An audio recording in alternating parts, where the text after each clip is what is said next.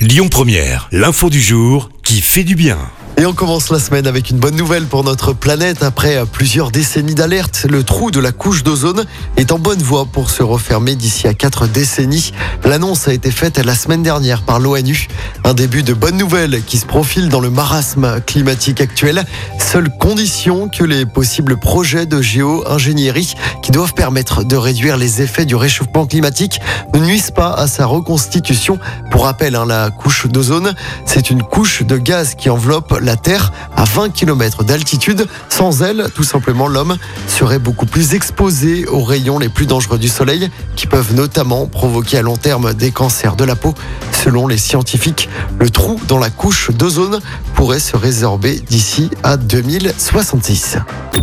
Écoutez votre radio Lyon Première en direct sur l'application Lyon Première, lyonpremière.fr et bien sûr à Lyon sur 90.2 FM et en DAB+.